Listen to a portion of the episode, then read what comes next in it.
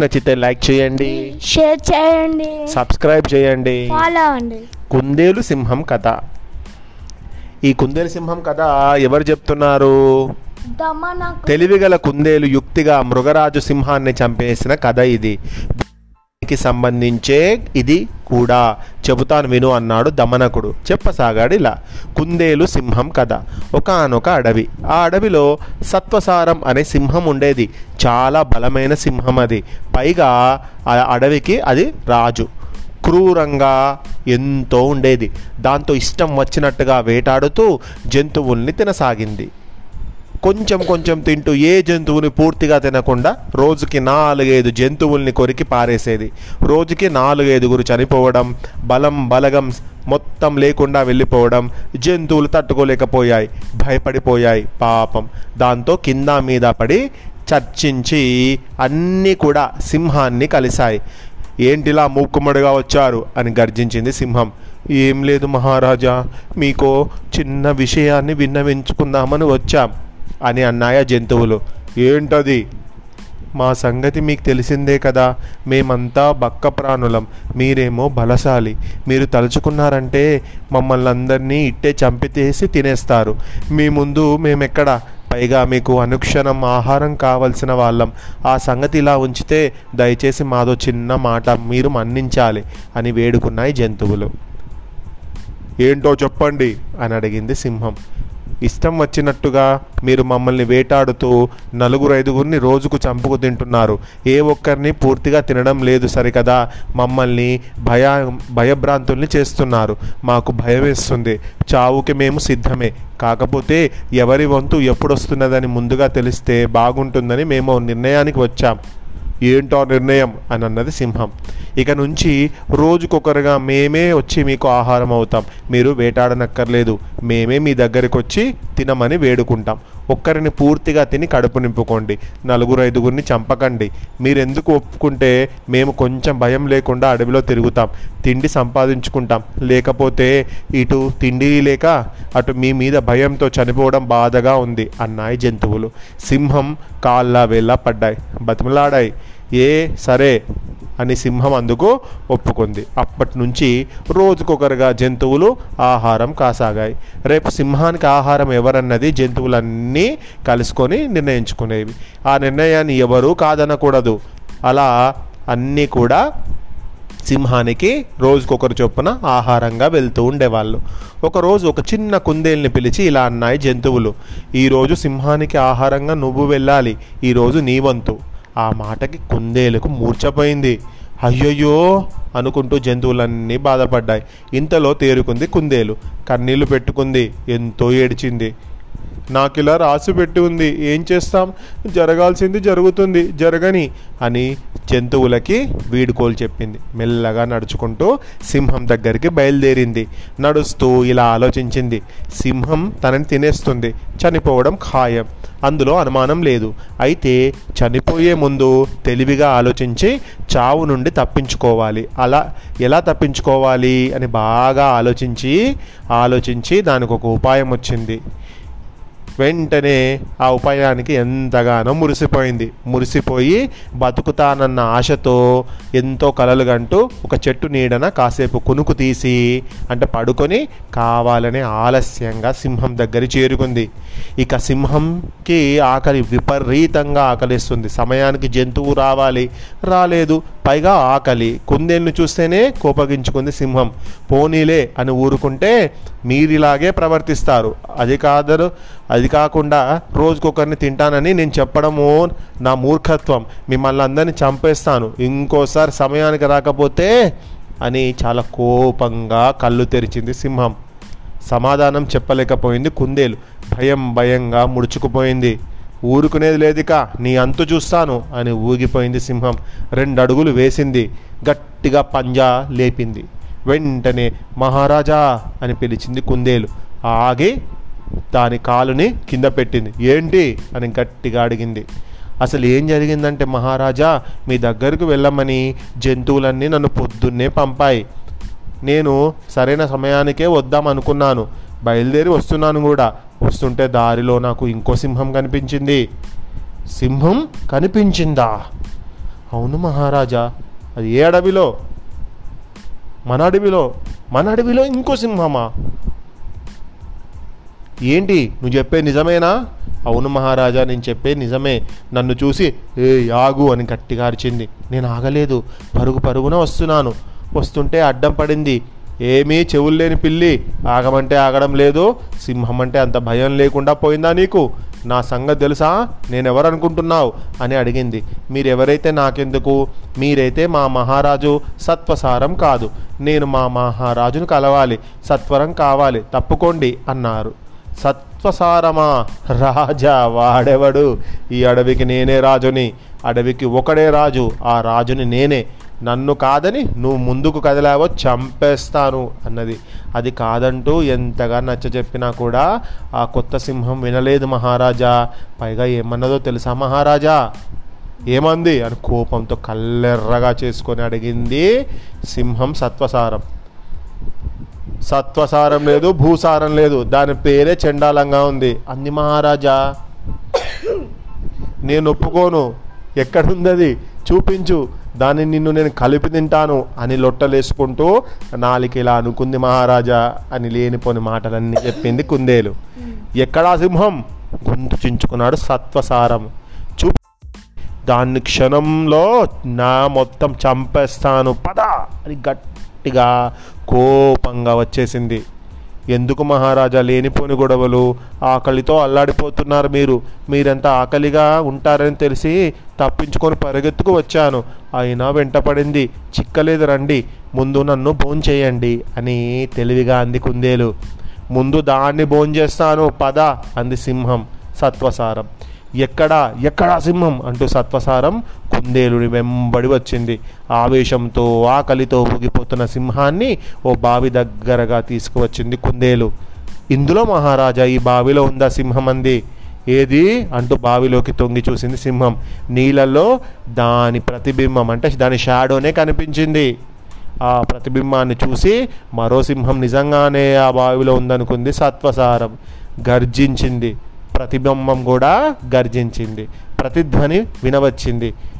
నిన్ను అంటూ కోపంగా ఒక్కసారి ఆ పెద్ద బావిలోకి దూకింది ఆ సింహం. అంతే అంతెత్తులో నుంచి లోతుగా ఉన్న నీళ్ళలోకి బావిలోకి డబ్న పడింది. ఈత రాదు ఊపిరాడదు. మునిగి మునిగి చచ్చిపోయింది సత్వసారం అని కథ ముగించాడు దమనకుడు. భలే భలే బాగుంది కదా కుందేలు బా బాగా ఆలోచించింది అన్నాడు కరటకుడు. అదే అలా ఆలోచించే పింగళకున్ని సంజీవకున్ని విడదీయాలి. అసలు ఆ సంజీవకున్ని చూసుకునే కదా నిన్ నన్ను దూరం పెట్టింది. ఆ సంజీవకున్నే దూరం చేస్తే రాజు నాకు దగ్గర అవుతాడు మంచి ఉపాయం ఆలోచించాలి. ఏం చేయాలబ్బా? అని ఆలోచించసాగాడు దమనకుడు. కరటకుడు కళ్ళు మూసుకొని ఆలోచనలో పడ్డాడు. కాసేపటికే దమనకుడే ఉత్సాహంగా ఇలా అన్నాడు. పింగళకుడి దగ్గర గతంలో కాటకం పాటకం అనే రెండు నక్కలు ఉండేవి ఏమైందో ఏమో వాటిని తరిమేశాడు పింగళకుడు. ఇప్పుడు వాటితో కథ నడుపుతాను చూడు అని బయలుదేరాడు. క్షేమంగా వెళ్ళి రాబంగా రా కేకేశాడు కరటకుడు. దమనకుడు తోక ముందుకు నడిచాడు. పాటకం కాటకం నక్కలతో కథ నడుపుతానంటూ పింగళకుడి దగ్గరికి బయలుదేరాడు దమనకుడు. ఆలోచిస్తూ ముందుకు నడిచాడు. పింగళకుడిని చేరుకున్నాడు. నమస్కరించి దిగాలుగా కూర్చున్నాడు. దమనకుడు దిగాలుగా ఉండడాన్ని గమనించాడు పింగళకుడు. ఎవరి పింగళకుడు? సింహం ఓకే ఏమైందబ్బా? ఎందుకంత దిగాలుగా ఉన్నావు? అని అడిగిందా సింహం. ఏం చెప్పమంటారు మహారాజా? పొరపాటు చేశాను పెద్ద తప్పు చేశాను బాధపడుతున్నాను అని దొంగ ఏడుపు ఏడ్చాడు దమనకుడు. "ఆ, విషయానికి రా తర్వాత ఏడుద్దు కానీ ఏమైందో చెప్పు. "ఆ, వస్తాను కానీ మీరు నన్ను క్షమించాలి మహారాజా. "ఆ, క్షమించాను చెప్పేంటి? అని అడిగాడు పింగళకుడు. చెప్పడానికి నోరు రావడం లేదు మహారాజా కానీ చెప్పక తప్పదు. మన కొత్త మంత్రి ఉన్నాడు కదా సంజీవకుడు. అతని ప్రవర్తన ఏం బాగాలేదు మహారాజా. మునుపటిలాగా లేడు మారిపోయాడు. ఇదివరకు మీరంటే ఎంతో భయంతో గౌరవంతో ఉండేవాడు. ఎప్పుడూ మిమ్మల్ని పొగుడుతూనే ఉండేవాడు. మేము మిమ్మల్ని పొగుడుతున్నప్పుడు ఆనందించేవాడు. ఇప్పుడు చాలా మారిపోయాడు మహారాజా అన్నాడు దమనకుడు. ఏ విధంగా మారిపోయాడు? చెప్పమన్నట్టుగా ఆరా తీశాడు పింగళకుడు. ఏ విధంగా అంటే తను మిమ్మల్ని పొగడడం మానేశాడు. పోనీ మేము పొగుడుతుంటే పట్టించుకోవాలి కదా? లేదు మానేశాడు. ఎందుకు ఇలా మారిపోయాడో నాకు అర్థం కావడం లేదు. అనగా అలా దమనకుడు ఎన్నో చాడీలు సంజీవకునికి గురించి పింగళకుడికి చెప్పాడు. అంతలోనే ఇట్లా అన్నాడు ఇంకా. మొన్న మధ్య మా స్నేహితులు కలిశారు. వారు చెప్పారు మన సంజీవకుడు కొలువు నుండి తమరు పొమ్మన్నారు చూడండి కాటక పాటకాల్ని వారితో జత కట్టేట. అంటే వాళ్ళతో ఫ్రెండ్షిప్ చేశాడట పాటక కాటకులు. అవును మహారాజా. ఏంటి? పాటక కాటకులతో స్నేహమా? అది సంజీవకుడా? ఎంత అహంకారం సంజీవకుడికి? నేను వెళ్ళగొట్టిన వాళ్ళతోటి స్నేహం చేస్తాడా? అని గట్టిగా ఆర్చాడు. అవును మహారాజా ఈ సంగతి అడవిలోని అన్ని జంతువులకి ఎప్పుడో తెలుసు. నాకే ఆలస్యంగా తెలిసింది. తెలిసిన దగ్గర నుంచి చాలా బాధపడుతున్నాను మహారాజా. నాకు ఇప్పుడే చెప్పారు మా వాళ్ళు. మీకు ఎప్పుడో తెలుసు కదా రాజుగారికి సంగతి ఎందుకు చెప్పలేదంటే సంజీవకుడు అంటే భయం అన్నారు మన వాళ్ళు నేనైతే చావుకు తెగించేశాను. సంజీవకుడు నన్నేం చేసినా నాకు పర్వాలేదు మహారాజా. కానీ మీకు అన్యాయం చేస్తున్నాడు మహారాజా అని లేనిపోని అబద్ధాలన్నీ కూడా చెప్పింది. ఆలోచనలో పడ్డాడు పింగళకుడు. తన మాటలు నమ్మడం లేదేమో అన్న అనుమానం కలిగింది దమనకుడికి. నమ్మకపోతే మొదటికే మోసం వస్తుంది కదా. ఇక ఇలా అందుకున్నాడు అంతలోనే. నా మాటల మీద నమ్మకం లేకపోతే ఒక పని చేయండి కొలువులో ఎవరినైనా పిలిచి అడగండి. నిజం తేలుతుంది. వారి మాటలు వింటూ పట్టించుకోనట్టుగా తిరుగుతున్న ఓ సేవకుణ్ణి కేకేశాడు పింగళకుడు. చెప్పండి ప్రభు మన మంత్రులైనా కాటక పాటకలతో స్నా స్నేహం చేస్తున్నారా? అది అది అని ఏదో చెప్పసాగాడు సేవకుడు. భయపడకు నిజం చెప్పు. కాటక పాటకాలతో కలిసి తిరుగుతున్నది ఎవరు? ఏదో ఒకటి చెప్పాలి. చెప్పకపోతే రాజుగారి పట్టు వదిలేటట్టు లేడు. విన్నదే చెబితే పోతుందనుకున్నాడు సేవకుడు. చెప్పాడు ఇలా మన సంజీవకుడు వారితో తిరుగుతున్నట్టుగా చెప్పుకుంటున్నారు ప్రభు. విన్నారా మహారాజా? అన్నట్టుగా పింగళకుడిని చూశాడు దమనకుడు. పింగళకుడు కోపాన్ని అణుచుకున్నట్టుగా కళ్ళు మూసుకున్నాడు. ఎంత పనైంది సంజీవక నిన్ను నేను మంత్రిగా ఉంచుకుంటే నాకు నచ్చని వాళ్ళతో నేను రాజ్యం నుంచి ఎల్లగొట్టిన వాళ్ళతో నువ్వు స్నేహం చేస్తావా? ఆ కాటక పాటకలతో నీకు స్నేహమా? అని కళ్ళు మూసుకొని గట్టిగా కోపాన్ని దిగమింగుకున్నాడు సంజీవకుడు సరే. సంజీవకుడు. సంజీవకుడు కాదు పింగళుడు కరెక్ట్. సంజీవకుడు విషయం చేసిండని చెప్పి పింగళ పింగళకుడుకి విషయం చేసిండని చెప్పి సంజీవకుడు చాలా బాధపడుతున్నాడు. కోపంగా ఉన్నాడు. అట్లా. కరెక్ట్ నువ్వు బాగా వింటున్నావు అయితే. సరే నేను ఈ విషయం అడిగినట్టుగా ఎవరికి చెప్పకు. వెళ్ళి ఇక్కడి నుంచి అని కసిరాడు పింగళకుడు. బతుకు జీవుడా అని సేవకుడు ఆ చుట్టుపక్కల కనిపించకుండా దూరంగా వెళ్ళిపోయాడు. శత్రువులతో జతకట్టిన వాడిని చచ్చినా నమ్మకూడదు. సంజీవకుణ్ణి ఇక నమ్మవద్దు ప్రభు అని ఇంకా పుల్లలు పెట్టాడు దమనకుడు. నమ్మను సరే ఈ ప్రమాదం నుంచి ఎలా గట్టెక్కాలి? ఆ సంగతి ఆలోచించు అన్నాడు పింగళకుడు. ఓ పని చేద్దాం ప్రభు. ఎంతైనా సంజీవకుడు మన మంత్రి. తెలుసో తెలియకో తప్పు చేశాడు. క్షమించమని చెప్పను కానీ శిక్షించడం మాత్రం వద్దు. జీవహింస మంచిది కాదు. అందుకని ఏం చేద్దామంటే సంజీవకుణ్ణి పిలుద్దాం. తన తప్పేమిటో చెప్పి మందలించి మంత్రి పదవిలో నుంచి తీసేద్దాం. ఏదేమైనా బ్రతకొచ్చు కానీ పదవి పోతే బ్రతకడం కష్టం.